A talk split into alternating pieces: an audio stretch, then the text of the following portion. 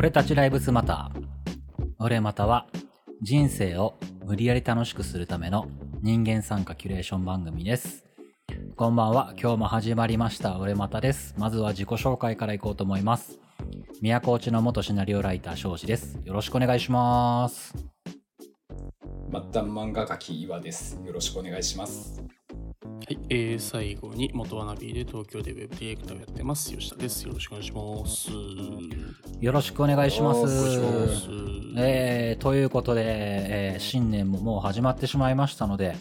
えーいつも通りの俺また行こうと思いますが、えーそうですね、まず、新年会の時に、その収録時間のことでね、まだ言ってなかったことがあるんですけども、昨年、大きな一つ、ポッドキャストを始めて、ありがたかったことがあるので、ですね。えーはい。それを言っとこうかなと思いますね。少し不思議ナイトという番組をやられているゆうすけさんと、あと、彼女に三国志を話し始めたら止まらなくなったんだが、という番組その他をに出演されているマーヤさんがやられている、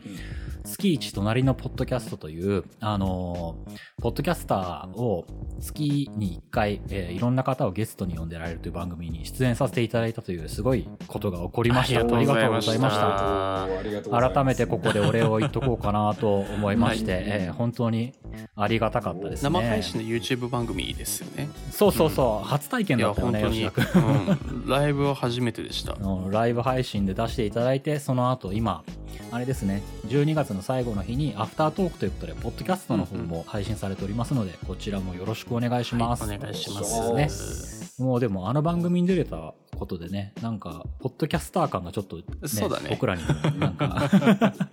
あの本編でも言ったけど、こんなに早々にあの呼んでいただいて、まあ実際に今顔を出して、ああいう配信という形で番組に出るとは思っていなかったんで、うん、非常にいい経験をさせていただきました。いやー本当にありがとうございました。見ましたよ。あ 見たんだ見た見ましたよ、私。出てないもんね、岩さんね。僕ね、で、そう、出てないんですけど、二人がね、まあ、庄司君がね、びっくりするぐらいいつも通りで、うんやっぱこいつやべえなと思いながら見てたんだけど、吉田君はかなりね、肩が上がってたよね。緊張してた。よそ行きだだいぶ。うんや、庄司君すごい俺んちぐらいの顔してやってたね。緊張してた？うん、すっげえ緊張そうだして。ったたんだ。緊張しすぎてね、むしろなんかよくわかんなくなってたのかもしれない。めっちゃ話かぶせるじゃんとか思いながら見てたよ。ということでね、あんな番組にも出させていただいたんで、なんかもうちょっとね、ちゃんとこの番組もね、もっと今年になって、2021年になって進化していこうかなと思って、るんですけども、僕ですね、月1俺企画、正直企画を増やそうかと思ってるんですけど、うん正直企画。はいはい。何ですか？うん。あのね、勝手に今考えたんだけど、いつも勝手に考えちゃうんだけど、あの、サブカル千夜一夜物語っていう月一俺企画をやりたいなと思ってまして。なんだって？もう一回言って。サブカル千夜一夜って、千夜一夜物語ってわかる？わかるわかる。うん。あのーアラビアンナイトとうんうんうんか、ああいうのがあるんだけど、あれの大元の千夜一夜っていう話って、あの、あれだよね、なんか悪い王様がいて、いろんなあの女の子うんを自分の夜とぎをさせるために引っ張ってきて、うんで、夜とぎをしちゃうと朝殺しちゃうんだよね、確か。うんそれで、ある頭のいい女の子が、うんそうやってついに王様悪い王様に呼ばれて、自分も、あの、夜とぎの後朝殺されちゃうと思うのが嫌で、うん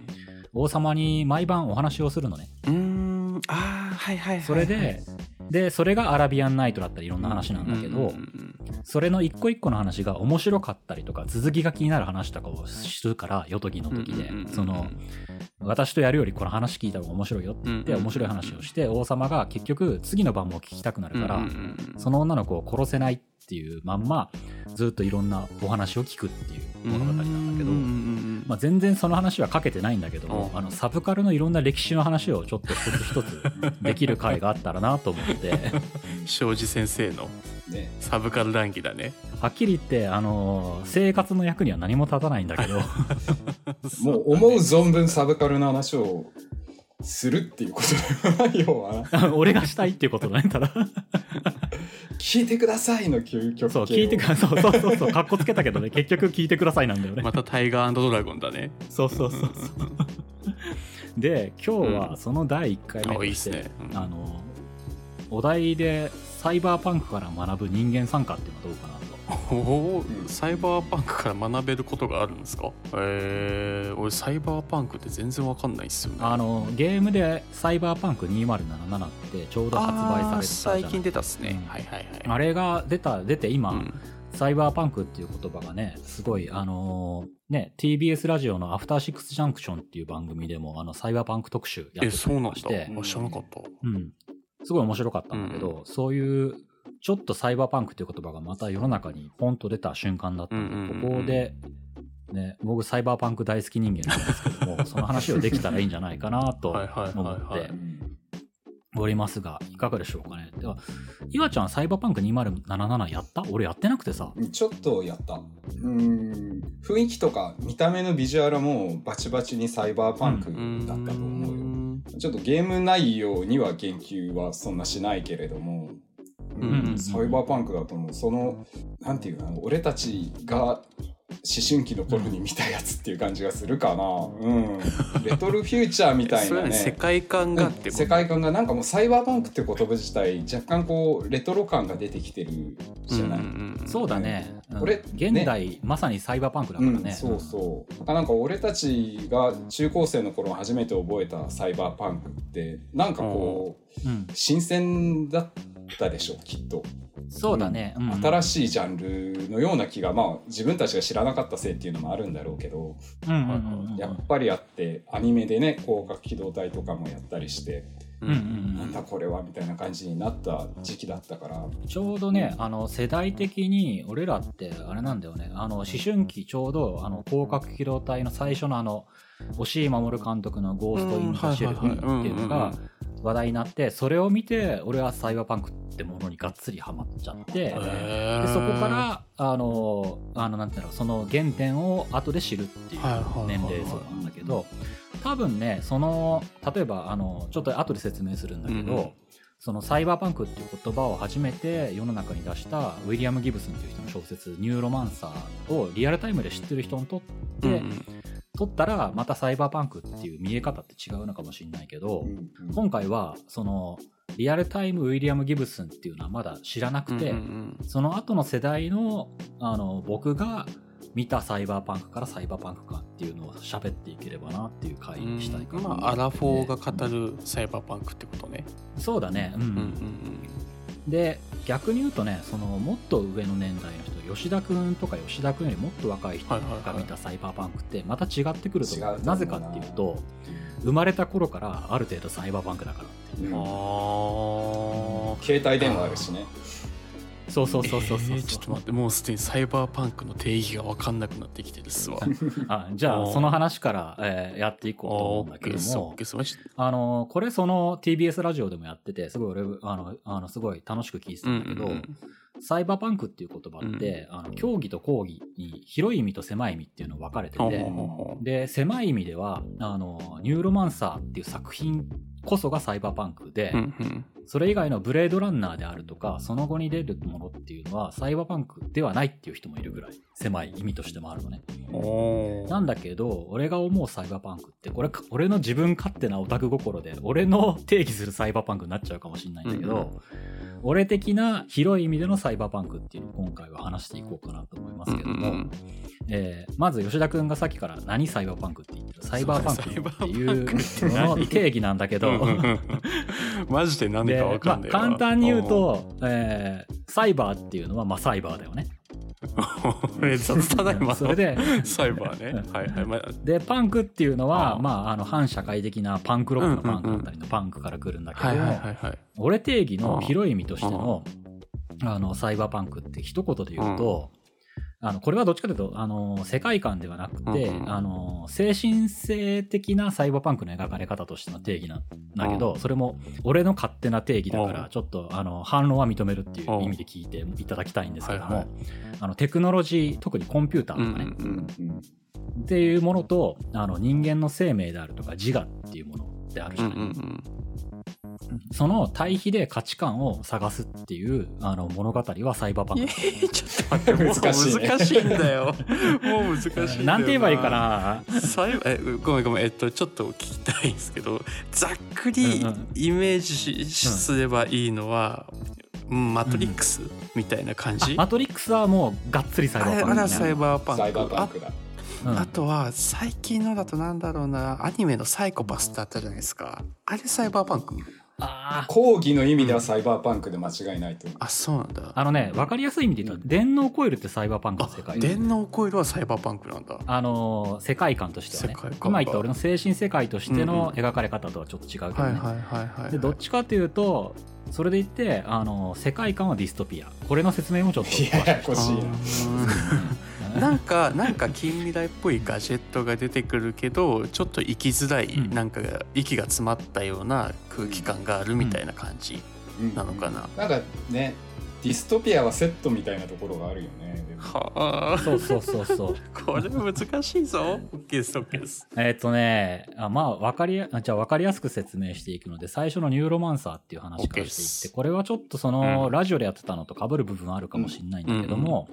えーまず1984年、うん。これって初代マッキントッシュの発売した年と一緒だかうら、ん。ネットとかそういうものなんてまだまだな時代はいって思ってほしいんだけどはいはいもうんあのアメリカの作家のウィリアム・ギブスンっていう人がニューロマンサーっていうあの小説を出しまして、うんうんうんでこれこそがサイバーパンクなんだけども イコール。うんでその世界の中ではまだネットも何もないんだけど、ちょっとねあの大敗した世界で、あのコンピューターカウボーイっていうあのハッカーがいてほでそいつが電脳スペースに、サイバースペースにジャックインってわかジャックインって日本語では没入って訳されてたんだけど、入っていってその中で犯罪行為をしたりとかするっていう世界観なのね。へえだからうん結局あのまだネットもない時代にネットの中に入り込んでそこでいろんなことをするっていうサイバー空間っていうものがもう定義されてその中でいろんなことをするっていうちょっと暗いものだったの。へー。ネットもそんな普及してるの？すごいですねそんなのがネットの根の字もないからね。ね。パソコン通信ってあるのかな？っていう時代なんだけどでそれこそがサイバーパンクで簡単に言うと、サイバースペースっていうものがあって、はいはい。そこに入り込んだりとかしながら、えーいろんな活動をするっていう世界観だよね。うん。あのアニメのサマーウォーズみたいな感じを想像すればいいですかね。あああれもサイバーパンクって言ったらサイバーパンクかもしれないね。うーん今になるとねちょっとそれがねあのバーチャル空間とかになっちゃってごちゃごちゃになるから、うんもうサイバーパンクって当たり前になってる世界だなと思って。て、ねあー。でよく言われるのはその同時代に出てたブレードランナーがサイバーパンクだってよく言われるんだけど、うんうんうんでそれはサイバーパンクですとか違いますっていう人もいっぱいいたりとかしてるんだけどなぜブレードランナーかっていうと、そのウィリアム・ギムスの「ニューロマンサー」っていう小説を出したのが1984年で、でブレードランナーがリドリー・スコットが、うんうんあの公開監督で公開されたのが1982年なのね。2年前なのね。あブレードランナーが前なんですね。先なの、うんうんそれであのブレードランナーの大敗的でごちゃごちゃした未来感っていう,、うんうんうん。あの未来感がまさにウィリアム・ギブスンがニューロマンサーで描きたかった世界そのものの世界観だった。あわけであれは何かっていうとそれまでの未来感って、うんうん。あのまあブレードランナー見たことない人にとって分かりづらいかもしれないんだけどまああの綺麗な未来じゃなくて、継ぎはぎだらけだったりとか、えー簡単に言うとあのそれまでの未来感ってそれが出てくるまでのもう綺麗に電気自動車とかが空を走って、まあ、電気自動車でもなくてもいいんだけど、うんピッカピカの未来の中うんですっごい高層ビルが立ち並んでて、でその中で人々は幸せのようなあの空飛ぶ自動車に乗ってて、で自分たちの面倒くさいことは全部ロボットがやって、うんうんうん。うんでもう幸せな未来だっていう世界観がよく描かれてたわけあなんだけど。のドラえもんのせわしくんがいるような感じだ、うん。そうそうそうそうそうそうそうそうはいはいはいなるほどなるほど。あれが未来感だったんだけど、はいはいはい。あのそのブレードランナーが出るまではね、うんうん。ただ未来ってそうかって思った人たちがいてうんうんうんうんそんな綺麗なもんなのかっていう。であのちょうどそこの時70年代でオイルショックがあったりとかうんうんうん。そういうあのいろんな社会問題環境汚染だとか人々はテクノロジーで幸せになれるのかっていうある意味のあのニューエイジ運動だよね。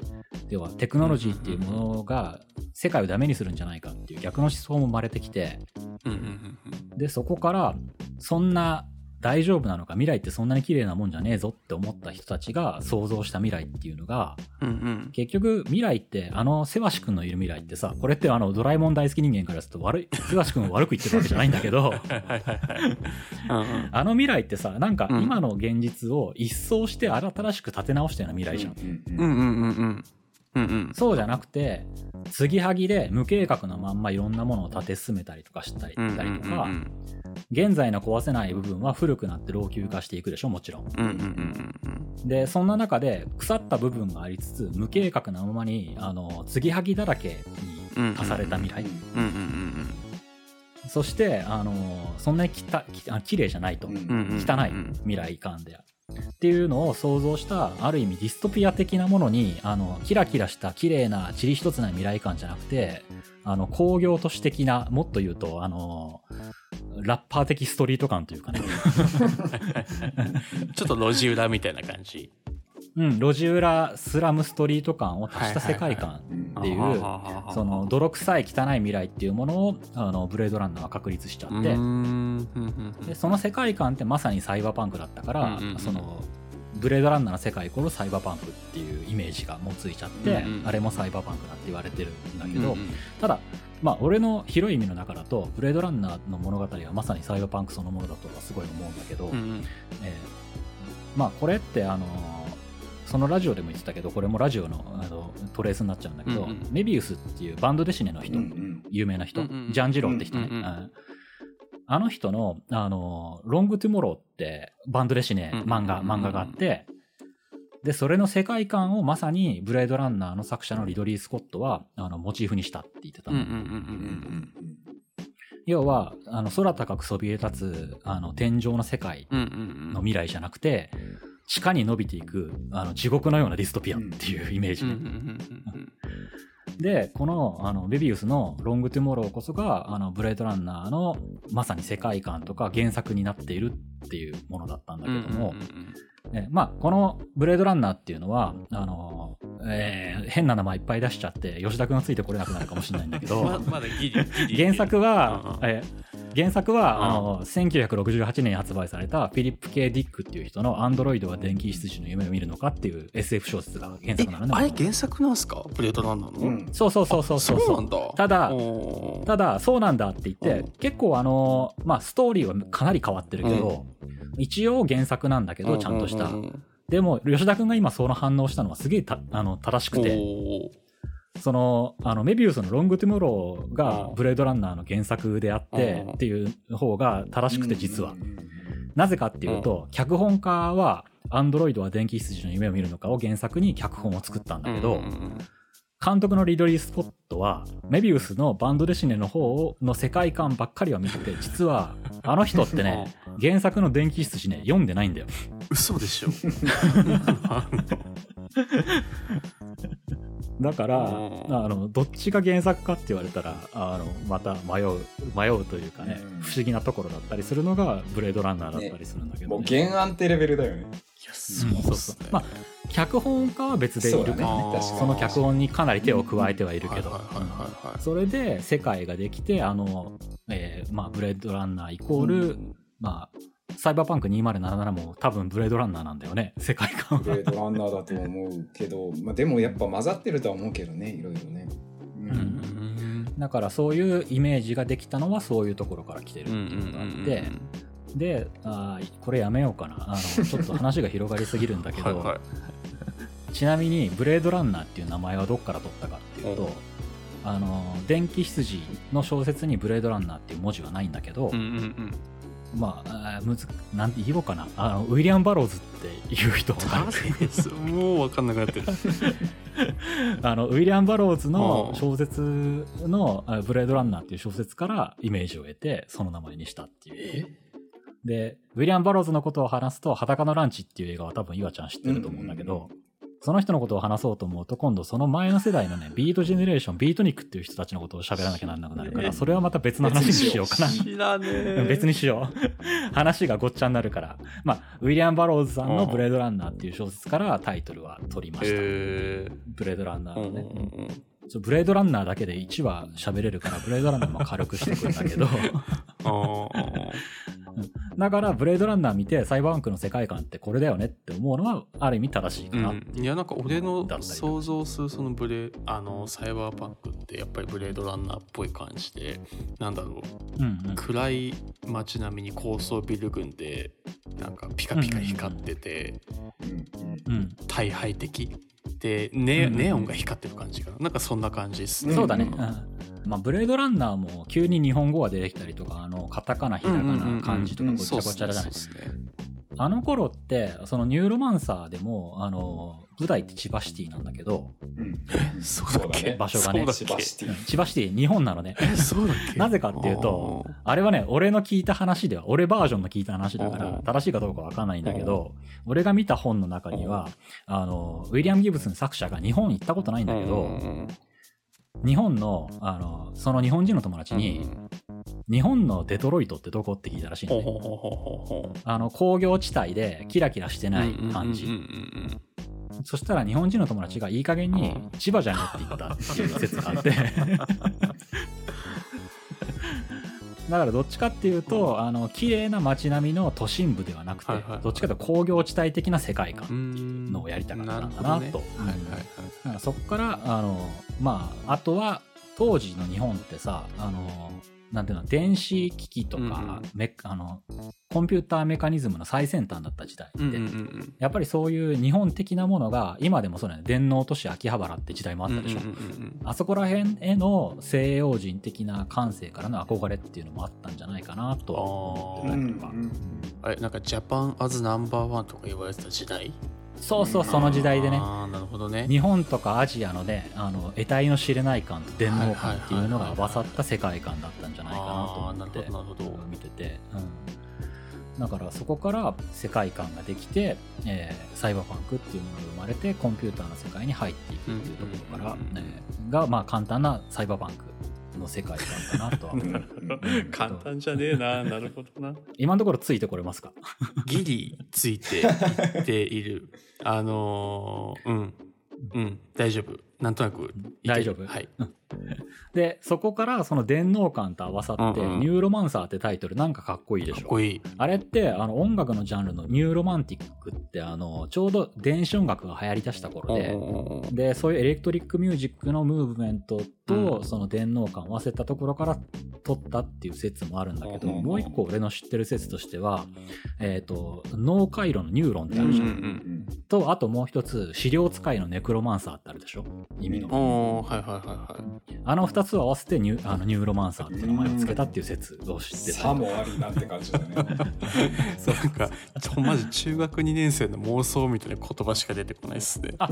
内容も中学2年生の妄想の超想像力あり版だからあ。へえ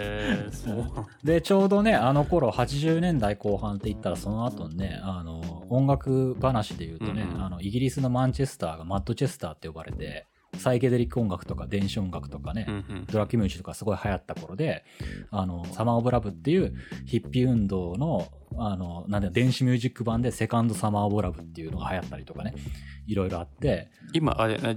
ジョジョのスタンドのついてこれなくなってる。話してますスタンドの。スタンドの名前の話してる でそこから俺思ったことがあるんだけど、はいはい。あの、結局ね、そのサイバーパンクっていうものが生まれて、うんで、その前のヒッピーとかってさ、ドラッグだったじゃん。サイバースペースに入る代わりに、あの、ラリッタスペースに入っていったわけじゃん、あの人たちって。なんだけど、その代わりに、俺はサイバースペースってものが生まれたんじゃないかなと思って。うーんまあある種なんだろう現実化の逃避みたいなところなのかな、それか、より現実の中と、あの、妄想の中の描かれ方っていうのが、薬は必要なくて、テクノロジーに飛び込むっていう方向で描けるようになったっていうものがあるのかなって思ったりとかして。で、そういうところは面白い変化だなと思ったり。難しいぞ。うんうんうん難しくなってきた。うんうんで、そっから、まあ、あの、人間っていうものが、ブレードランナーの物語の中でも、これ、あの、ああえてニューロマンサーの話になってブレードランナーの話にするんだけど、うん。あれってね、あの、レプリカントってうんいううん人造人間を狩る話じゃない、うんうん。ブレードランナーっていう人たちが主人公の。うん。なんだけど、結局、レプリカント人造人間と自分たちの違いってなんだ？うんうんうんうん。人間の違いってなんだ？っていうこととか、無造作に殺すしてるレプリカントなんだけど、人間とこの機械の違いは何だとか、人間ってそもそもなんだっていうその悩みとかものに取り憑かれたりするわけなんだけど、これがまさにサイバークの主題にその後なっていくもんじゃないかなと思って、そのニューロマンサーから超えてで、最近で言ったらブレードランナー2049ってうんうん。見た、うんうん。あ俺見てないんすよそっちの方は。あれってね、1ではハリソン・フォードのうんうん。ブレードランナーっていう職業のレプリカントを殺しに行く側の狩る人間うんうん。が、賞金稼ぎが主人公だったんだけどうんうん、2049の主人公って、あの、何でももうレプリカントにやらせる未来でうんう、んで、主人公はライアン・ゴズリングが演じる K っていう主人公なんだけど、うんうんうんその彼はレプリカントって人造人間なんだけども、人間以上人間らしいのね。うんうんうんで、彼が自分っていう存在は特別な存在なんだ。生まれながらにして、自分っていうものは人とは違って、オンリーワンなんだっていうんうんううん望みに取りつかれて、そっからどうなるかっていう話なんだけど、そういう感じなんだ。それってまさに生身の人間と変わんないじゃんっていう話でしょ。普通の僕ら、僕ら一人一人が望んでる、自分は特別でありたいっていう思いなわけじゃない。で、それをレプリカントにやらせるっていうことで、その人造人間と人間の違いって何だろうとか、人造人間であるレプリカントの方がより人間らしいじゃないかっていう未来を描いてたりとかしてある。で、まあこれ、あの、ちょっとしたちあの豆知識なんだけど、その主人公 K っていうあのアルファベットの K っていう名前なんだけど、うんうん。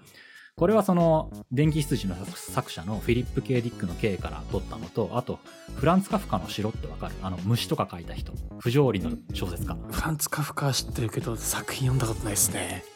わかるそのカフカの城っていう小説に出てくる主人公の名前が K なの。へだから不条理な話っていうのを最初から名前取ってたりとえかして、で、そういう、あの、生まれながらにして不条理である人間っていうものを、あの、テクノロジーとともに描いてるっていう話。へえさあ、ここまで来て吉田くんが分からないところから聞いてみようと思う。どうですか？今のところの流れで。待ってね。多すぎるだろからない単語が難しいんだけどえっとまあ始まりはニューロマンサーなんですよね、うんそう、始まりはニューロマンサーと、まあ、セットでブレードランナーがちょびちょび周りをうろちょろしてる感じかな。軸はニューロマンサーなんだけど一般的なそのサイバーパンクっていう言葉をイメージするのはブレードランナーっていう状態になってるんです、まあ、一般的な人はそうであって、俺はそれは間違いじゃないと思ってたりとか。うんうんするなるほどなるほど。でうんまあそこの原点とか遡ってくるとまあややこしいけど今の、えっと、それこそ最近出たゲームのサイバーパンクはがニューロマンサーとこのブレードランナーを押さえておけばなんとなくわかる。まあ、とりあえず原点わかるっていう。のかな？そこから、じゃあ、僕ら世代、僕らの入りのサイバーパンクに入って、こっちの方が多分分かりやすいと思うんだけど、はいはいはい攻殻機動隊の最初の映画、ゴースト・イン・ザ・シェルっていう話をすると、多分全部、あの、分かると、あとはこれはニューロマンサーこそサイバーパンクだって思ってる人からはちょっと外れるかもしれないんだけど、うんうんその後のあのサイバーパンクのことを話したいんだったら、この物語に詰められてる内容こそまさにサイバーパンク的なものじゃないかなと俺は思ってて、うんうんうんあの話って、あの、ゴースト・イン・ザ・シェルは見たことある？うんアルサルスあれって、まあ、主人公、草薙素子っていう公安休暇っていう政府組織で働いてる女の人なわけなんだけども、あの人って、えっ、と、全身擬態、うんうんうんえーサイボーグ、サイボーグなわけね。で、メガティックボディ社っていう会社から、そのメンテナンスを受けなければ生きることもできないし、うんうんうん体の全てがサイボーグだから、自分の肉体っていうものが存在しないっていう状態なわけね。で、その中で、あの人は自分の、えー自我っていうものがどこにあるか、魂だとかね、自分の意識だとか、自分を人間たらしめてるものっていうのはどこにあるかわからないっていう悩みがある。わけじゃんうんうん。ちなみにネタバレするけどいいよね、1994年の話だから。っ ていうかこんなん聞いてる人は見てるでしょ多分。まあネタバレをしますよってネタバレ今からしますんですよ。それで、そんな中で、えっ、と、まあ、謎のあ犯罪者、人形使い、うんうんあの犯罪者が、を捕まえようと動くわうんうんけじゃん。人形使いっていう犯罪者はどこにいる誰なのかもわからうんない。うんで、それを追っていくうちに、まあの話ってまさにサイバーパンクだなって高機動の世界が思うのは、電脳ハックとかってあるじゃない、うんうんあの人の脳みそにパソコンのコンピューターウイルスのように侵入して、うんうん。人の頭をおかしくしちゃったりだとか、うんあの人の視覚をなんて言うんだろうあの奪い取ったりとか、うんうんうん。自分の目のように遠方のカメラの画像を自分が乗っ取るパソコン上から乗っ取るみたいなことができたりとか、あともっと言ったら人の記憶を上書きしてしまって、偽の記憶を植え付けちゃったりとかもできるっていう世界なわけで、あの人間イコールコンピューターになってる世界なの、首に USB メモリのようなものが刺さるしね、でまさにあの世界がサイバーパンクだと思ったら間違いはないと思ううんんだけど、で逆にそうやって機械化されすぎてるから自分っていう意識とかあと国家とかそういうなんて言うんだろう。あの普通でいう距離感っていうものがつかめなくなってる世界でもある。と思うのねそんな世界の中で自分の存在っていうものも分かんなくなってる中で、えー、とあのアニメの中だとその自我とか知識とかでのっていう言葉をゴーストっていう言葉うん。うんうんうんで代用してるんだね、あのよく私のゴーストが囁くのっていう言い方をするんだけど、それは自分っていう存在がこうありたいと感じているとか願っているとかっていう言葉をそう表すんだけど、えーまあそんな中であの、まあ、人形使いを追ってると、人形使いっていうのは最後何だったかっていうのが分かってくるんだけど、えっ、とねこれネタバレになるけど言っちゃってもいい。っすねもう一回念を押す あの人形使いっていうものは世界中謎の犯罪者だったけど世界で、うんうん。えー世界のどこにも存在してない人だったのね。うんうんうんなぜかっていうと情報の海の中インターネットの海の中に生まれた新たな生命だったから、うんうんうんここの話はなんとなくついてこれるでしょ現代の人だったら。うんうん。多分想像つきやすいんじゃないかな。うん。要はあのー一応あの僕ら生命が生まれたの言われてるのはあのいろんな海の中で最初の生命が生まれたと地球っていう存在があって、うんそういうあの大地っていう情報の中の海の中で生命が生まれたっていうことの歴史と人間人間っていうかまあ人間よりもっと前の生命だよね、っていう歴史のその宇宙っていう感覚とネットの中っていうものを宇宙とみなして、うんうん。そのインターネット世界の中にある、えー壮大な膨大な情報量のなんて言うんだろう生命を宿すための大元の、えー海水のようなものがあって、うんその中で生まれた、えー情報の海の中で生まれた生命体だって人形使いで言うわけよ。それでそんなあの誰でもない人形使いがなんでこんな犯罪行為をしてたかっていうと草薙素子のことを君のことを探してたんだっていうシーンがあるの。あれって簡単に言うと俺あの映画ね壮大なラブストーリーに見えてて すごいなんかテクノロジーだとかねあのなんていうの情報の海の中で生まれた生命だとかねゴーストハッキングだとかってすごいいろんなガジェットを見せてるけど、結局人形使いっていう新たな情報の海の中で生まれた生命体が自我っていうものを保てないあのなんて言うんだろう。自我っていうものがどこにあるのか分からなく悩んでる草薙素子っていう人に恋をした話だと思って。うんうんうんうんどちらもマイノリティな2人じゃん世界の中で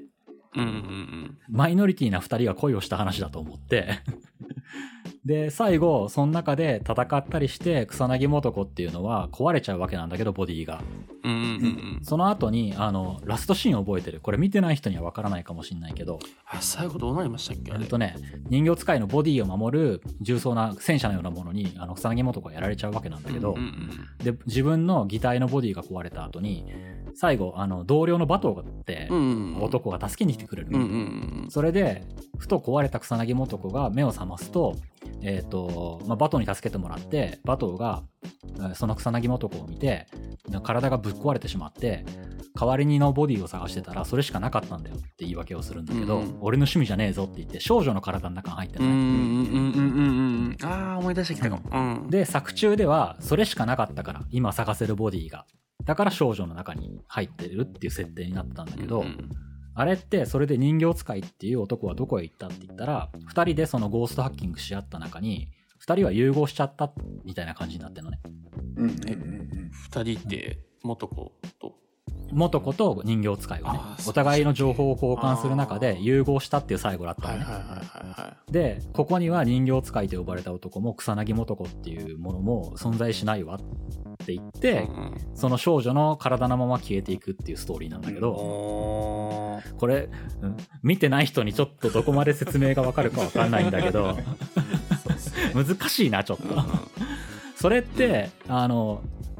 なんだろう人間っていう存在である草薙素子と情報の海の中で生まれたっていう新生命体である人形使いの2人の子供ができたとも解釈できるわけよ。融合したってことは。うんうんうんだから小さな女の子っていうボ,、ディに入ってる。とも見取られるわけね。うんなるほどで人間同士の交配ではなくて未知のものとの,、うんうん。そうあの生命体との交配によってできた子供だからもうなんて言うんだろうアセンションというか次元上昇ってわかる？もう存在としては人間より上の存在になってる。うんうんうんうん。あのイメージなわうんけね、うんうん。だからあの私はもう全てのものの常識っていうものにあの囚われない存在になってしまったからもう自分が子であることを悩む必要もなくなって、うんうん。なくなってでもそういう悩みとか些細な悩みとかは全て超えちゃった存在にいるっていう意識になってて、うん。草薙素子は、うんうんうん。それで最後外に出てネットは広大だわっていう最後の言葉とともに闇に消えちゃうっていう話だったんだけども。それってあのアセンションって言葉は、うんあのこれも難しい言葉なんだけど次元上昇って言ったあのニューエイジっていうスピリチュアルな人たちがよく言う言葉なんだけど、ほうほうほうほうこの世の中の常識とかそういうものが一つ上の次元に行くことをアセンションって言って、ほうほうほうで、最後の草薙素子は、俺の中ではコンピューター世代のニューエイジのアセンションを行った一人の存在になったっていう話だったのね。もう分かんなくなってる。ごめんなさい俺あれ見て俺押し守るうっとうしいわーしか思えなかったんすよ、うんうんうん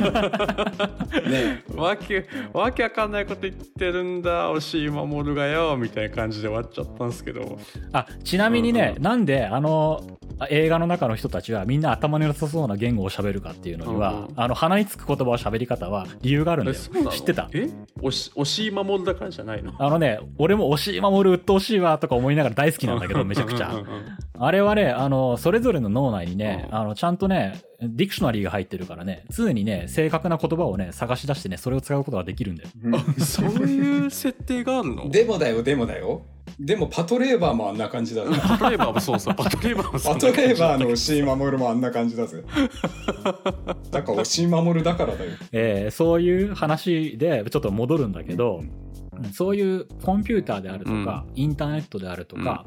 そういうものと人間の脳みそであるとかっていうものを全部くっつけちゃって、うんうん新しい価値観とか人間の存在不安とかっていう描くっていうものがまさに俺の定義するサイバーパンクのストーリーだなっていう。なるほもどあとさ、あとさ、そうそう、広角機動隊で言えば、その後、映画の後にさ、テレビシリーズやったじゃん。うんうん俺も好きなんうんだけど。うんうんあの、監督は違ううん人でね。うんあっちのスタンダーロンコンプレックスって最初のシリーズのサブタイトルでしょ。うんうんうんうんうんあれとかまさに俺の中でのサイバーパンク論にぴったりなタイトルですごいいいタイトルだなと思うんだけど、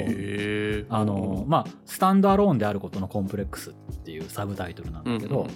まあ、コンプレックスっていうのはわかるでしょ。わかるでスタンダーローンっていうのは、まあ、その一人ぼっちのコンプレックスってうんいう読み方もできるんだけど、スタンダーローンって言い方って、あの、パソコン用語でインターネットに接続されてないパソコンのことをスタンダーローンって言うじゃん。いますね。うんうん。だからそれとテクノロジーの人間の孤独である存在不安っていうことと、うん。インターネットに接続されてない状態の子であるあの自分っていうものをすごいうまく書けためちゃくちゃいいタイトルだなと思って。じゃあインターネットに接続されて、あのいろんな人とつながってる状態が幸せなのかとか、スタンダーローンっていう状態にコンプレックスを感じるのが人間なのかとかね。うんもともとそういうものなのかっていうのがすごいなんか想像できるタイトルですげえ好きだなと思ったりするんだけど。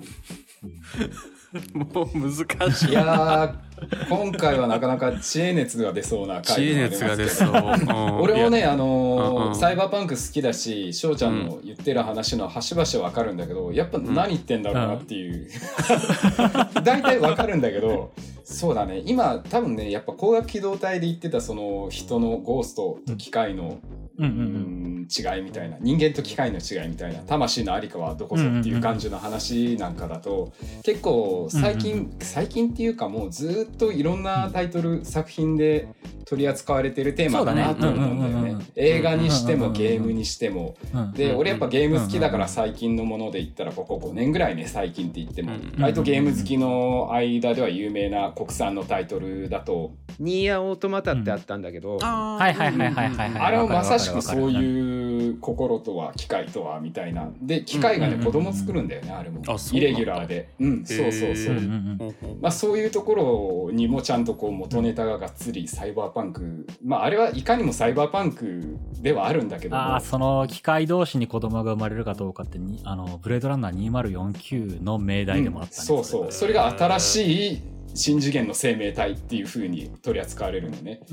とかこう、あれのキャッチフレーズで CM で言ってた「心もないのに殺し合う」っていうのとか、まさしく心とはっていうような感じがするし、うんあれもサイバーパンクなんだと思うんだよね。あとサイバーパンク2077の主人公は B V って書いて B っていう名前なんだけども、うんそれもまさしく K だよねっていう感じ。うん。うんだから完全フォロワーだと思うんだよね。そうなまあフォロワーって言い方はなんかあれだけども影響を強く受けてる人たちが作ってるんだなっていう歴史ありだなっていう風なねうん面白いよね。だからそういうところを知ることでなんか脈々と受け継がれたり形を変えたりしてこう作品が作られてるなっていうのはやっぱねそう大元を聞くとそこから来てたのかなとかこれをだから特にね、今、ただでさえね、その、あの、当たり前のように世界がサイバーパンクっぽくなってきてるから、逆に言うとね、毎日ね、みんな SNS にジャックインしてるわけだしね、ね。サイバースペースに没入してるわけだしうんうんね。だからそんな中で、昔はちょっと SF ものとして描かれて、あの、その SF の中での、あの、人間の精神の描き方っていうジャンルだったのが、今って全部もう、サイバーパンク的というか、あのそこから広がったものって当たり前のように、あの、多分普通のドラマでもなっちゃうんだろうね。うん当たり前のガジェットとしてあるからああ。なるほどね。ほうほうほうほうほう今のなんかその創作物、まあ、ドラマとかアニメとかもそうなんですけどそこが描く未来感っていうのが、もうだいぶこのサイバーパンクというかニューロマンサーとかその辺に影響されまくっててうんでなんかどれも似たり寄ったりになっちゃってるのかなっていうの今の話を聞いてて思ってて。うんうんうんで今またサイバーパンクリバイバルみたいなの来てるとするとまた一個ここから進歩とかするんすかね、このサイバーパンク感から脱するのか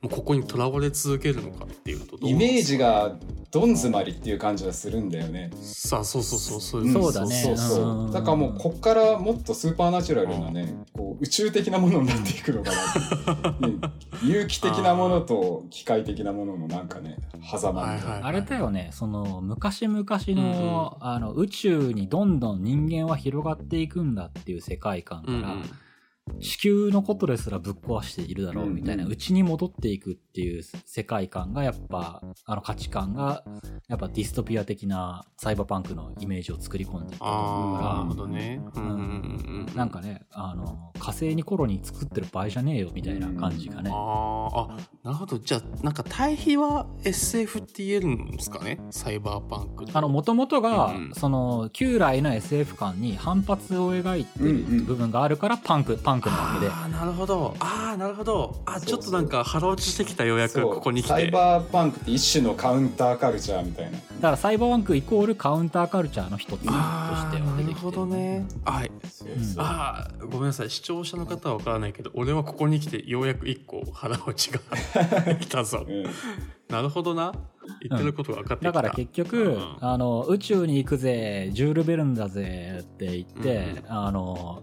火星に行って、木星に行って、いろんなあの素晴らしい世界ができるんだぜからのカウンターとしてモードが出てきたっていうところがあるかな。うーんなるほまあ、サイバーパンク知りたいだったら、そのさっき言ったニューロマンサー読めばいいんだけど、ちなみにこれね、あの、電子空間、スプロールシリーズって言って3部作で、どそんなにあるの？で、あの、最初の、最初のニューロマンサーの次に、2作目カウントゼロと3作目のモナリザオーバードライブっていう3作で完結してるんだけど、おーただね、あの、ニューロマンサー見ればいいよ。俺、すっげえ好きでさ、うん。あの、後の2作も何回も読んでるはずなのにさ、記憶に一切ないっていうね。ああちょっとすあのー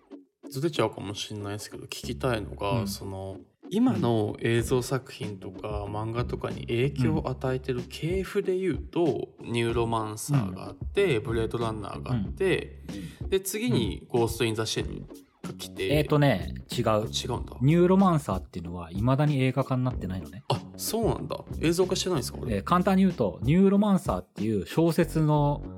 世界観を出す2年前に映像としてのサイバーパンクを、あの、のイメージをブレードランナーが映画としてやっちゃった。はいはいはいはいはいはい。はいなるほど。それで、そこからうん。ニューロマンサーっていう小説が、ある意味世界観のビジュアルイメージとして、うんうん。えーブレードランナーっていうものが似通ったものがある状態で、さらにサイバースペースであるとかっていうものを入れた表現のニューロマンサーっていう、まあ、真のサイバーパンクが出来上がって、うんうんうんサイバースペースにジャックインするっていう世界観がね。うんうんうんで、それから、あのー多分、えっ、と、いろいろ影響を受けたものはあるんだろうけど、うんうん。意外と派生がそのまま、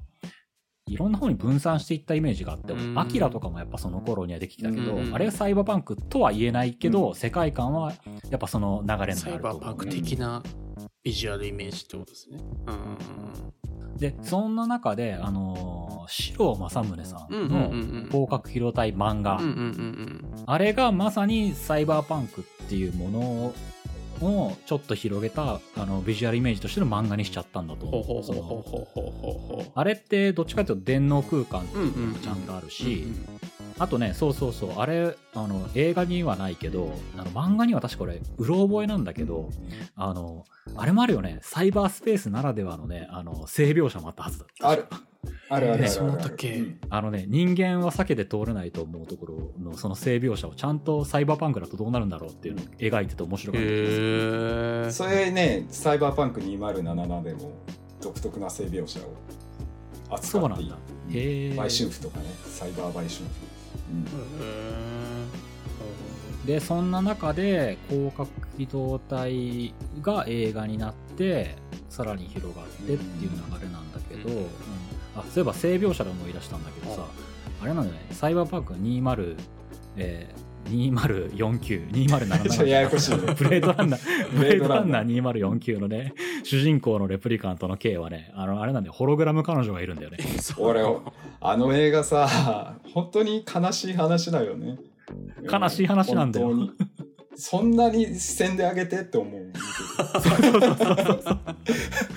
彼を、彼を救ってあげてってそう本当思う。思うかわいそうだよだからそこから、まあちょっと飛んじゃったけど、うんまあ光学機動隊以降は本当は派生で飛び散っアメーバみたいに飛び散ったイメージかな。いや本当飛び散ったし大げさじゃなく本当にねハリウッドでパクられまくってるとパクられるっていうの真似されるっていうか影響を与えまくりすぎた映画だと思うよゴースト・イン・ザ・シェルへえ。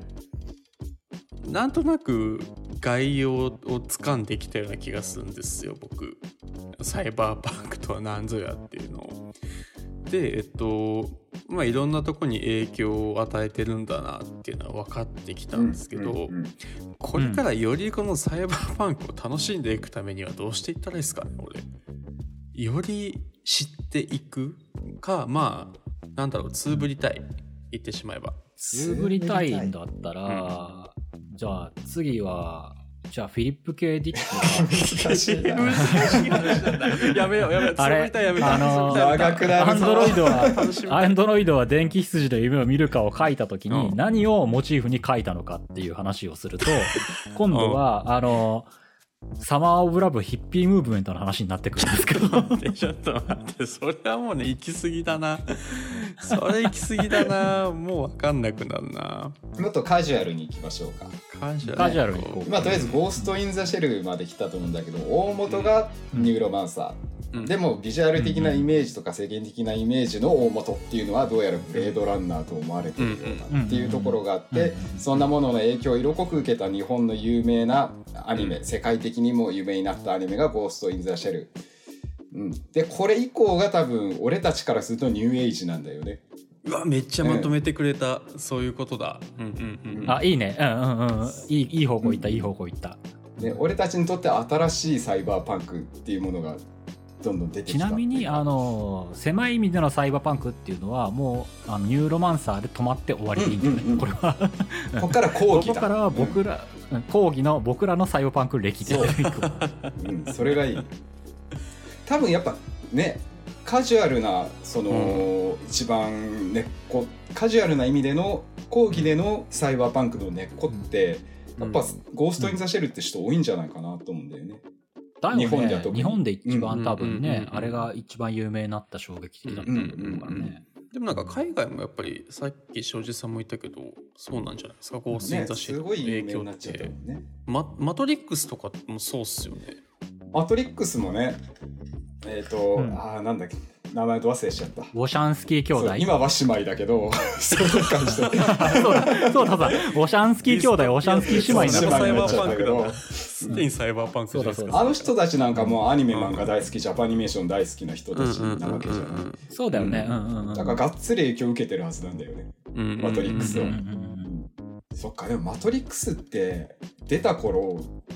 まあ、ビジュアル表現が新しかったっていうのもあるんだけど、やっぱなんか新しい映画ってイメージ、鳴り物入りで出てきたって感じなの？多分ね90年代まああれ2000年代だいやあれ99年っすよ。99年。99年。そう。あのね、90年代になって、そのビジュアルテストして、あの、ノンリニア編集だったりとか CG とかが出てきて、うんうんビジュアルで表現できるようになった時代だったと思う。ね、そうだよね。80年代とかさ、あの、デビッド・ボーイとかがすげえ宇宙的なイメージをしたいけど、やっぱ手作り感が出ちゃうのね、どこ、どことなく。っていうのが90年代に入って、あの、音楽で言ったら MTV ロックスとか流行ったわけじゃん。あの、プロモーションビデオってやつが。で、世界観を作れるから、あの、マリリン・マンソンがバーンと出てきたりとかさ、もう完成された世界観としてね。うんうんだからそんな中で多分 CG が使えるようになったからマトリックスっていうものもうん。がっつりサイバーパンクの世界を映像にできるようになったのかなと思うよ。で、どこで、どこで行こう、どこで抑えようか。これ難しいけどなんかあ、ちょっと前、その前に俺漫画をね、吉田君にぜひお勧めしたいな聞きと思うんです。たい聞きたい。漫画大好き、ねね、すごい漫画読んでるんでしょ、最近。うん、めっちゃ読んでるっすよ、なんでちょっとサイバーパンク、講義の意味ね、これ、うん、うん。講義だよ。あそれ楽しっていうのでうん1個目はね2つおすすめしようと思うんだけど1個目はね、うん。結構古いんだけど知ってるかもしれないのだが「ガンム」っていううん。漫画があるあーガンムね。ガンムサイバーパンクだね。うん。うんうんうん。読んだ？あえっと読んでないんですよ、あ読んでないんだ。えっ、とねまあちょっとしっかり説明はできないんで軽くウィキとかからピンポイントで、えー単うん。単語っていうか、うんあれ拾ったやつを言うとだね、主人公はね全身サイボーグの戦闘技能に優れた女の子でガリーっていう女の子なんだけど、はいはいはいこの子がねパンツァークンストって呼ばれるねサイバネティクス格闘技術を駆使して敵と戦うっていうサイバーパンク格闘アクションなんだよ。なるほど、うん、でこの中に軌道エレベーターとかナノマシンとかね、うんうん。うんこうサイコメトリーニコラ・テスラとかスカラー波兵器みたいなさまざまなそれ系のそれに紐づくようないろんな単語が出てきたり、表現が出てきたりっていうのもあったーなるほどり。ね。あとはこうすごく綺麗でハイテクな空中都市の真下にその廃棄物でできたくず鉄町っていうのがあってそこから物語を進む。あまさにそんな感じだね。ユートピア。アとディストピアみたいな感じ。そうそうそう。うん。がっつりこうサイバーパンク完全にこう、貧富の差が出来上がってて貧富ってレベルじゃないよね。あの差ができててエリジウムって映画覚えてるかな？見たことある人いるかなと思うんだけど。エリシウムはわかうんんない。これ全く同じでうん。こう上にそういうハイテクの金持ちたちのめちゃめちゃ綺麗な未来の街みたいなのがあって、その下にくず鉄町があってでそこで一悶着みたいな話なの。ねだから全く世界観としては一緒だと思うんだけども、うん、でこのガンムの中にいわゆるさっき言ったようなね機械化であったりとかこうゴースト何かみたいな話とかもいっぱいあるんでそんな長くないしうん結構ね、はいはいはい。えーいいんじゃないかなと思います。これあの、うん。実写映画化したっすよね。あの下下ね。アリータバトルエンジェル。そうそうそう。下下下そうだそうそうそううんそうそう。アリータバトルエンジェルの原作。あーはいはいはいはいはい。でねこれ結構ねうん時間が経ってからそのん。続編が出来上がってるんだけど、一番最初のやつが一番僕は面白い。と思いました、うーん。ん、ああちょっとこれ買ってないから買ってみるっすわ、うん、ぜひぜひ。9冊ぐらいで、あれは面白いと思う。ね。うんでこっちはまあ言うても少少年青年アクション漫画なんでうんうんうん。読みやすいと思うんですよ、うんうんうんでもう一個がねうんもう一個目いきます。こっちはもうめちゃめちゃとんがってる。果たしてサイバーパンクなのかもよくわかんないわっていうやつなんだけどもうんうんうん。はいはい。あの二平勉さんっていう人が書いてる漫画で、うんうん。はいはいはい、出たな。はい出たでしょ、これ。うん出たな。これねブラムっていうのが。はいはいはいはいはいはいはいはいはい。これ書状作だよね多分ねこれねちょっとウィキに書いてあるものをそのまんま話すね。わけわかんないから、聞いてみてほしいんだけども。言うよ。うん。極限まで発達したインターネット世界。かつてそこは超構造体に内蔵されたシステム上で起動する統治局が正規アクセスする人間の要望を完璧に叶えていた理想世界だった。だが破局が起こり人々はアクセス権を失いセーフガードが容赦なく駆除系で不正規アクセス者を排除する危険な世界へと変容してしまう。探索者キリー主人公ね。キリーは当時局への再アクセスを可能にするために断然フロアも超構造体を放浪し感染前のネット端末遺伝子を求める。っていう話なんだけど。はあってなるでしょ。それさ、うまさにさ、あれじゃ、あれじゃない？あの、なんかね、すごくニューロマンさん似てるよ。多分ねこっちはそっち寄りなんだよねうんきっとそうだよね。あれっすねブラムってあれっすねネットフィリックスかなんかでアニメ化してますよね。アニメはあんま気にしない方がいいですあそうなんだ。ま あすごく見やすいけれどもあんなもんじゃねえっていう読みわけわからなさで。でちなみにこの人の漫画で、えーうん。ブラムがあって「バイオメガシドニアの騎士人形の国」って続くんだけどもえ一応これうん。同じ世界。えそうなんすか？俺シドニアの騎士は読んでますよ。うん絡んでる絡んでる。あ絡んでる世界なのよ、うん、同じ単語とか出てきたり同じ技術みたいなものがあったりってあいう感マジっすか、うん。へえ知らなかったそれは。ですげえ読みにくいんだけども、うん読みにくい。うん面白いと感じる人には結構大好物の可能性があ れだよね、あんまり言葉では語らないよね、その難しい世界。言葉では語らないのに突然わけのわからない単語を出してくるからよりわかんないんだよね。そうそうそうそうそう、そういう系統だよね。うんうん。そうそうそうそうそう。ななんだってってなるやつですね。そう。統治局って結うんう局ん。ドイツだみたいな。あでもブラム読んでなかったな。これはちょっと買って読むっすわ。うん、ビジュアルイメージだけでもこれこれはもうかなり気合いの入ったサイバーパンクと言っても過言ではない。本当世界観は作り込まれてる感じがするけど、ね。絵を見るだけでそれが文章としてよくわからないから、本当に世界観を楽しむだけだそうそうそう。世界観を楽しむやつって感じだね。あーこれはちょっと読んどくっすわ。うん、ぜひぜひ。ちょっとこの2つはしっかりサイバーパンクの要素がふんだんに盛り込まれてると思うんでね、いいと思いますよ。なるほど。えそしたらあのーサイバーパンクが分かんないサイバーパンク初心者の僕はどの順番で摂取していけばいいですかえーでもやっぱ俺がその少年の頃と一緒で,、でまずあれでいいんじゃない？広角機動隊見ればなんとなくそうだね想像つく。間違いない。まあまあ、うん。ちょっと広角機動隊あのはるか昔見て惜しい守るだなって言って、あんまり感動がなかったんで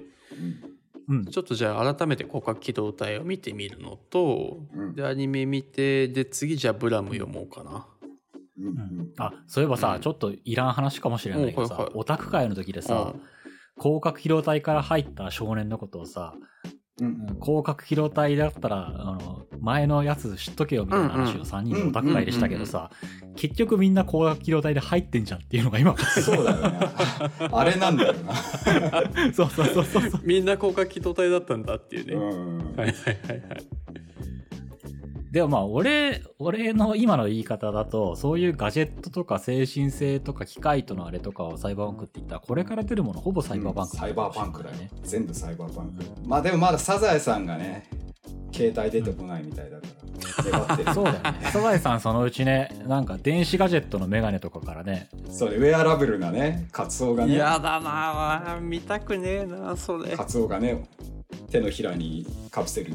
埋め込んで、それで携帯電話を 耳にね、手を当てて、姉さんって言ってるような。でなんかカツオが「おい中島エイペックスしようぜ」になるのは近いかもしれないですいよね。や近いね。近いよ近いな。近いよ。だからこれから全てサイバーパンクになっていくんだねきっと。僕らの世代からすると。全てがサイバーバンクってそれが当たり前の世界っていうのが来るんだ来るね。あアラフォーが思春期で見てたサイバーパンクっぽい世界観に今なってる。近づいていってる。うんそうだよね。なんか細かいガジェットとかだってさあのスマホがさそのまま人間のね、うん。あの首の中とかに埋め込めるようになったら、ね。もう完全サイバーパンクだよね。そうだよね。あとはねあのスマホみんな持ってるわけじゃん今、大体の人が。あれスマホの本と方がさ本体でさ人間の方が付属物になったら完全サイバーパンク。パンクだよ完全にあー。アバターだよ確かに。ねうんうんうん。そうアバターだよね。自分の自我はさ、だってある意味さ俺だってスケジュール帳からさいろんな記録物とか何から何までどっとなんか考えるとさ俺の肉体よりもさスマホの方がなんか俺の本体な気がしてくる まあいろんな情報全部こっちに入ってますもんね。スマホそう考がブえるとさ俺のね俺の自我はねスマホにあるのか肉体にあるのかって考えるともうサイバーバンクな気がする。するね。怖えな。あーでも魂の重さは何グラムとかいうのもあったよね。あーなんかあったね。あだからきっとその重さが生じくんで。スマホよりは軽いね。ースマホより軽いな。さあすげえ時間が経ってきたからそろそろ終わろうかな編集できんのかよこれ。いやもうね編集大変だよねうん大変だよ いやでもねこう明らかに庄司君不完全燃焼っていう感じが伝わってきて、ね。感じる感じる。ちゃんとこう千夜一夜で思う存分ね吐き出してもらわないとそうですね。では、えー今日は締めは誰にいや庄司さんやってくださいよ 今日は。わかりました。ちょっと待って、やだ、なんか恥ずかしい感じがするから、別の人に締めてほしい。嘘でしょ。えじゃあ僕適当に締めますよ。そしたら。じゃあはい。はいじゃあなぜか僕の方が、えっと、今日は締めさせていただくんですが、えー皆さんいかがだったでしょうか、えー、庄司さんのサブカル 千夜一夜第1回目、えーサイバーパンクでしたが、えーサイバーパンクよくわかりましたね。もう皆さんサイバーパンクは何か語れると思うので えーこれから僕と一緒にサブカル度を極めていきましょう。庄司先生の、えー楽しい講義を。しっかりと履修していければと思うので。講義じゃなくて、オタクのわめきでしたけども。そうですね。まああの多分ねあの1000回聞けば何かあの開けるものがあると思うのでぜひぜひ楽しみに、うん、していきましょう、うん。はい。ね。れじゃあ、えっと、今日はこれで終わりたいと思います。はい、はい。ありがとうございました。ありがありがとうございました。もっとレベルアップします。う ん